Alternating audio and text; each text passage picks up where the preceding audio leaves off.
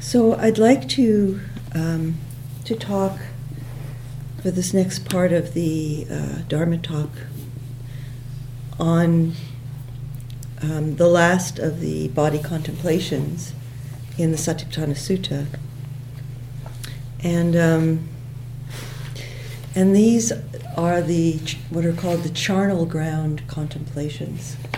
So, um, so when the Buddha was uh, wandering as a um, a mendicant, a, a, seeker, somebody who lived on alms, was living an ascetic life um, before his his awakening. Uh, um, he would spend time practicing in in the charnel grounds, uh, just you know, as a place to, to go and meditate, and and these were these were grounds where people would lay their dead to uh, just to to the open air, to be exposed to the open air, to the animals that would come and and devour the the corpses and and uh, and to just the natural uh, work of the sun and the rain and you know all the different forces of, of nature that would decompose um, the bodies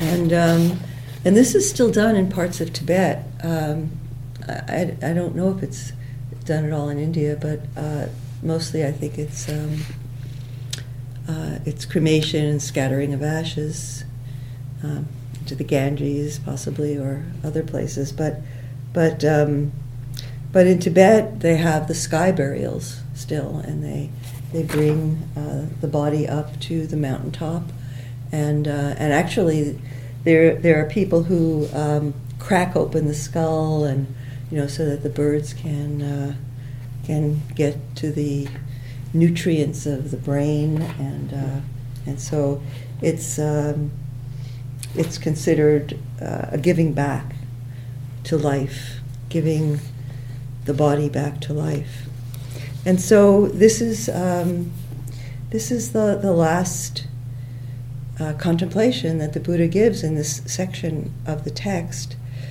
and it's it's really to contemplate death, the inevitability of our own death, and um, and in every spiritual tradition, uh, this is a very key and important teaching. Um, in fact, the Buddha said that this was such an important teaching that um, there's this story that he was he was with uh, three of his students and he asked them each how often do you contemplate death? You know how frequently do you contemplate death? And one of them says um, master i contemplate death on every new moon and every full moon and uh, the buddha said not enough and then the next one said, uh, Master, I contemplate death every day. And the Buddha said, Well, that's better, but it's not enough. And the, and the third one says, uh, Master, I contemplate breath, uh, death with every breath. And he said, Yes. So, so with every breath, uh, that is that is part of what each in breath and each out breath is. It's an arising and it's a passing away. so the contemplation on the charnel grounds goes like this. As though he were to see a corpse. So it's a kind of a visualization. You know, it's not this is not a mindfulness practice. It's a it's a contemplation, it's a visualization. So as though he were to see a corpse thrown aside in a charnel ground, one, two, or three days dead, bloated, living, and oozing matter. And one compares this same body with it, one's own body. This body too is of the same nature. It will be like that. It is not exempt from that fate. Again, as though one were to see a corpse thrown away in a charnel ground, that is being devoured by crows, hawks, vultures, dogs, jackals, or various kinds of worms. And again, it's the same contemplation. This body too is of the same nature. It will be like that. It is not exempt from that fate. A corpse thrown away in a charnel ground, which is a skeleton with flesh and blood, held together with sinews. So all of these are further and further states of um, decomposition. Then he goes on a fleshless skeleton smeared with blood. A skeleton without flesh and blood. Disconnected bones scattered in the main and immediate directions.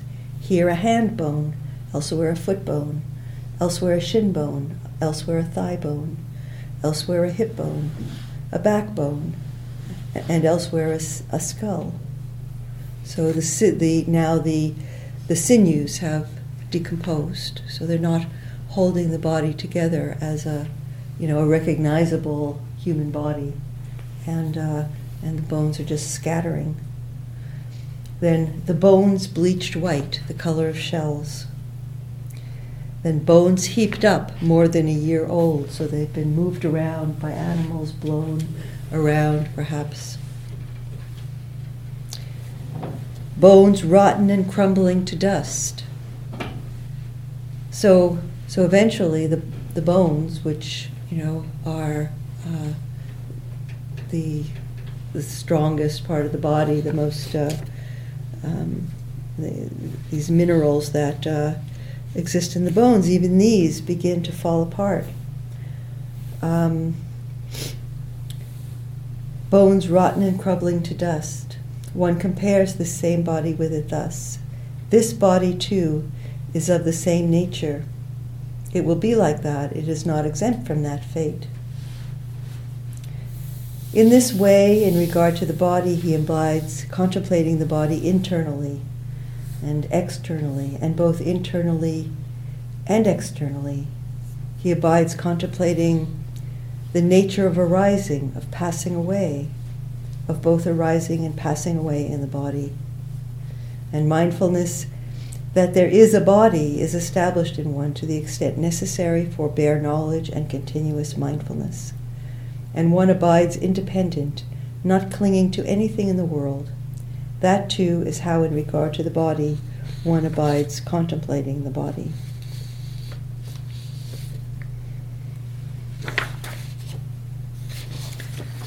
So this is not to, you know, be depressing.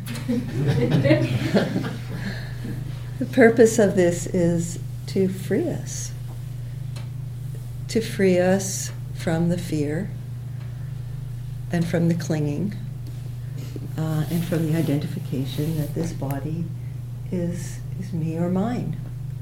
Um, so we've, we've been reflecting on the body um, with the contemplations, the parts of the body, the, the, the selfless nature of the body, and now recognizing that, that the body uh, not only intellectually understanding that we will die, I think we all get that, but really taking it in, making a practice of taking in and, and what are the implications of this truth, of living in the light of this truth for us.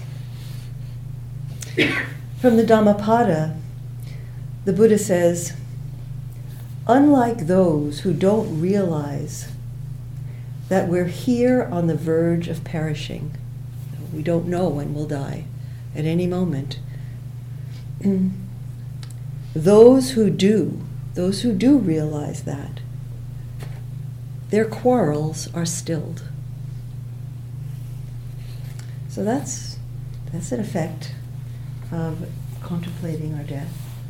Those, those little conflicts or big conflicts or disagreements or um, dislikes that seem so important, um, can we let them go? can we live in peace? It's not to say that, you know, we don't need to take care of ourselves if, if we're in a relationship or there is a relationship in our lives which is, is harming us. But to be at peace with what our decision is about how we work with that. Uh, in, in our society, in our culture, um, we have uh, very uh, a lot of avoidance of, uh, of death. We, we hide it away. Um, we, we put people, uh, you know, when somebody's died, they go to a usually they go to a morgue and and um, and then you know they're made to look as if they're alive, faces painted. I mean, I, I think that there's a changing attitude about that because environmentally, you know, the, the chemicals that are pumped into corpses uh, to make them look lifelike uh, are so destructive. Um, so I think there's a changing cultural attitude toward what we do with bodies, but but we certainly um, want them, you know, taken out of our sight, um, and um, and and out of sight, out of mind. We don't want to think about it. You know, we want to we want to keep thinking that death is some distant future thing that you know, will, yeah, okay, I know, maybe, maybe when I'm 90, maybe 100, you know. like, we're living longer and longer these days, right? You know, like, uh, I know somebody who lived 103, and, you know, so this is how our mind thinks. And then, and then somebody we know dies, and um, and maybe they were 30 or 40 or 50. That's tragic, you know. Oh, it's tragic. But, you know, one of these days, walk in the cemetery, which is behind the park. You know, when you go out of the um, uh, when you go out, out of the out of Galilee Center, and there's a park there, and just if you walk through the park, there's a, an old cemetery, one of these old cemeteries that has headstones dating back uh, to early 19th century, and and we'll see. You see, you know, so many. Of course, we have better um, averages on infant mortality, but so many babies and young children, and then so many young people at the time of the of the Great War, and um, uh, and and then so many people dying in their 30s, 40s, 50s. And it's, we are on average living longer. And there are also still many people who die early for all kinds of reasons accidents, diseases.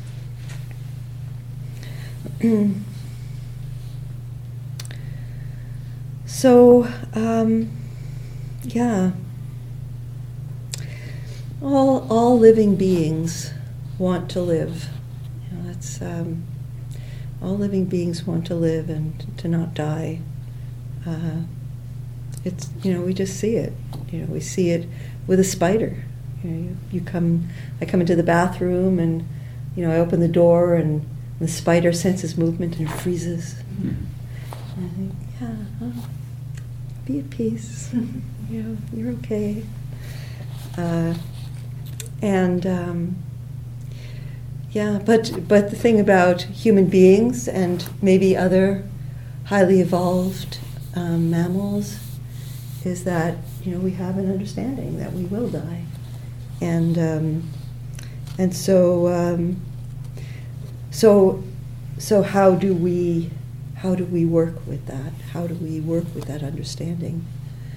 Um, a lot of us avoid it uh, by well, as I said, not thinking about it, assuming I, it's you know I'm going to live a long life. Um, some of us also create strong beliefs about death. And, um, you know, whatever it is, uh, I'm going to go heaven, I'm going to see all my, my family, I'm going to be reborn, you know, as, uh, you know, all of these things are um, avoiding the not knowing around what is death.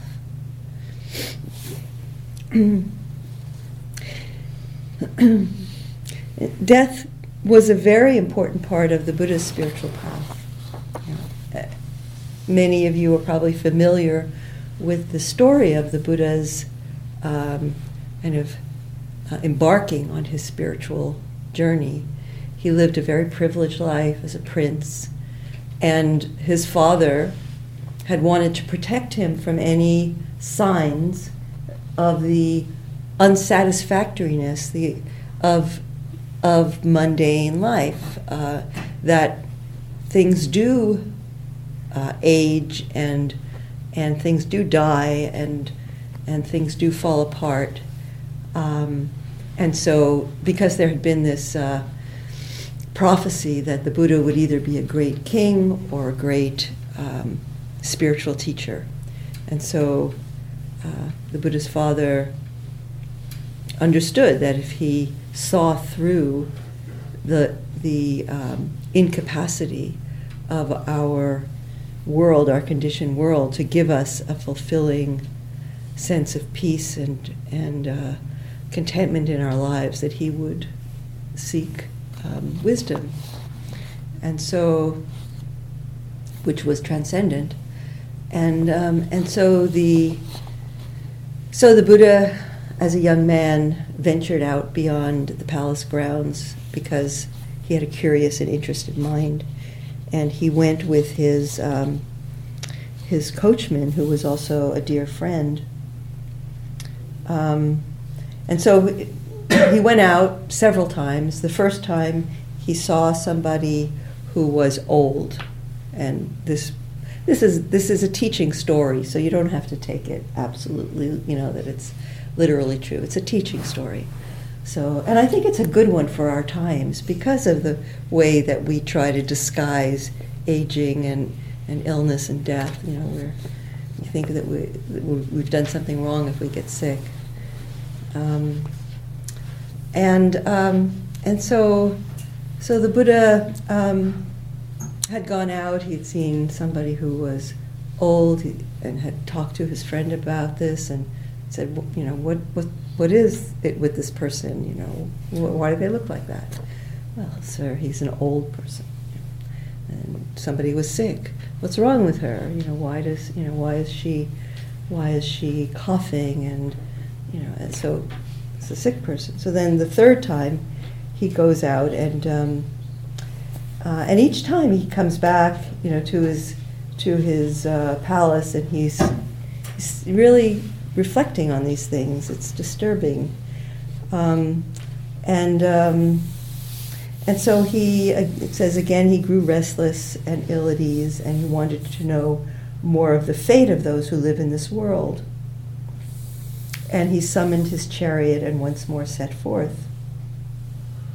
Uh, this is a, a, telling, kind of a, a, rendering of the story by uh, Douglas Penick. Um, and I found it in Tricycle magazine. I really liked it. And, uh, and this time he saw a procession of men and women weeping. And on their shoulders they carried a stretcher. And it was the form of a woman wrapped in cotton, shrunken, brittle, motionless. Her face was gray, her mouth open, but she did not breathe. Flies crawled in and out of her nose, but she did not react. She was rigid and lifeless as a stick of dried wood. Those carrying her and all of those in the procession were weeping and crying. And the prince asked, You know, what is that thing in the shape of a deformed woman? Um, it's rigid and immobile and must be carried. It's followed by a crowd wailing and, and, and wearing white clothes. What, what is this? What's happening here? What is she doing? And uh, the charioteer replied, um, My Lord, she has neither intelligence nor feeling nor breath. She sleeps without consciousness. She is insensitive to pleasure or suffering. Sire, she is dead. And the prince said, mm, Is this woman the only one stricken in this way? And the charioteer answered, No, this is the end that awaits every living being. And the prince said, um, And where has life gone? Where has consciousness gone? And his friend said, No, no one knows, my lord. But certainly many religions and many philosophies have taught that a soul or consciousness has an afterlife. Siddhartha asked, Is this true? All we know are visions and words from living men and women. The dead do not speak. So we know we will die, but we do not know anything beyond that.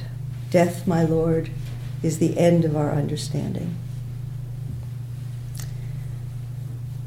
And, and, he, and then Siddhartha said, We cannot stop it. Our minds teem with theories. We struggle and we kill to take control of destiny. We fill the world with dreams. No matter, we will die. No matter, we do not know when or why or for what purpose.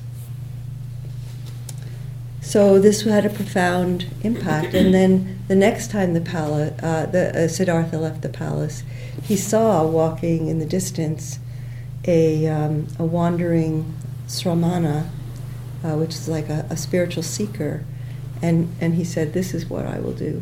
I will go out and I will um, try to find a way that is beyond aging, illness, and death. And um,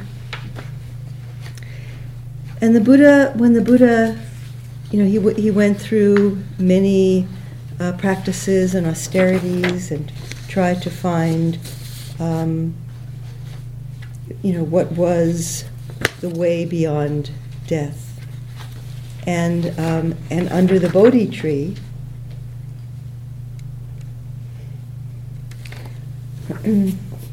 under the Bodhi tree, um, as he awakened, he said, I have realized the deathless.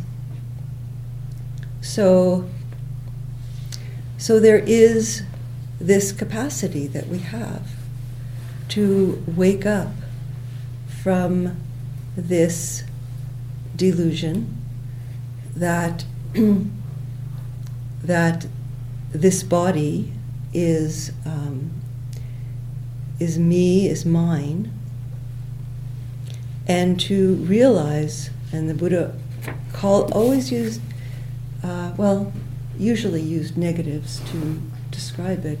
He, he referred to this as the deathless. He referred to this awakening as the unborn, the unconditioned.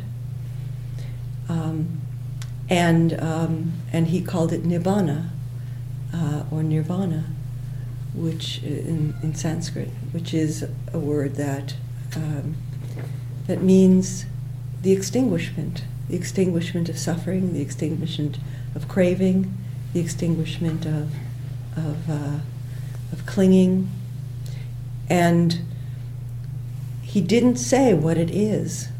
He didn't say it is anything. And at the same time, he said. if you could not realize this, then I would not be teaching you. So there is um, there is a an awakening. There is a realization of a um,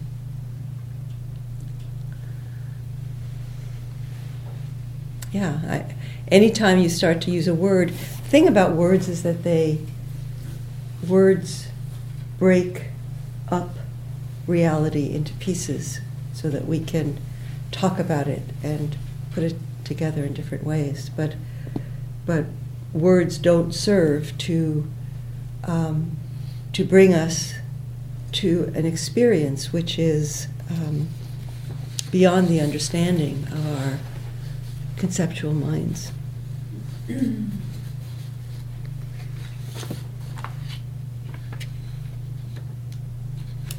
so, uh, so, so many teachers, the Buddha, Ajahn Chah, I think Muhammad said this too in different ways. Teachers tell us to die before we die. So die, die to the clinging. What does it mean to die to the clinging? It means to, to let go, let it go. See through the futility of it. See, see the, see the, uh, the uselessness of it. See, see the suffering of it, and um, and live in freedom. It doesn't mean that we don't live with caring, and I think there's that, you know, that middle way that we need to find again and again. So if we if we recognize that we die, does it mean that we don't care about life? So it's it's that it's that heart which is deeply connected to all, and at the same time, you know, recognizes that that there is nothing that we can claim that we are. Um, Nisargadatta, a, a great 20th century master, put it this way um, Wisdom tells me I'm nothing, and love tells me I'm, I'm everything. And between these two, my life flows. So, in contemplating death, you know, we're we're opening to that that difficult truth that there's nothing we can hold on to. There's a um, I think I'm just going to end with this poem, which um, I think is is uh, quite apt at this time of year as we look out at the the trees that have lost their leaves. It's called "Learning from Trees," and uh, the poet is Grace Butcher. If we could, like the trees, practice dying, do it every year, just as something we do, like going on vacation or celebrating birthdays, it would become as easy a part of us as our hair or clothing. Someone would show us how to lie down and fade away as if in deepest meditation and we would learn about the fine, dark emptiness, both knowing it and not knowing it. And coming back would be irrelevant. Whatever it is the trees know when they stand undone, surprisingly intricate, we need to know also, so we can allow that last thing to happen to us as if it were only an any ordinary thing leaves and lives falling away, the spirit complex, waiting in the fine darkness to learn which way it will go.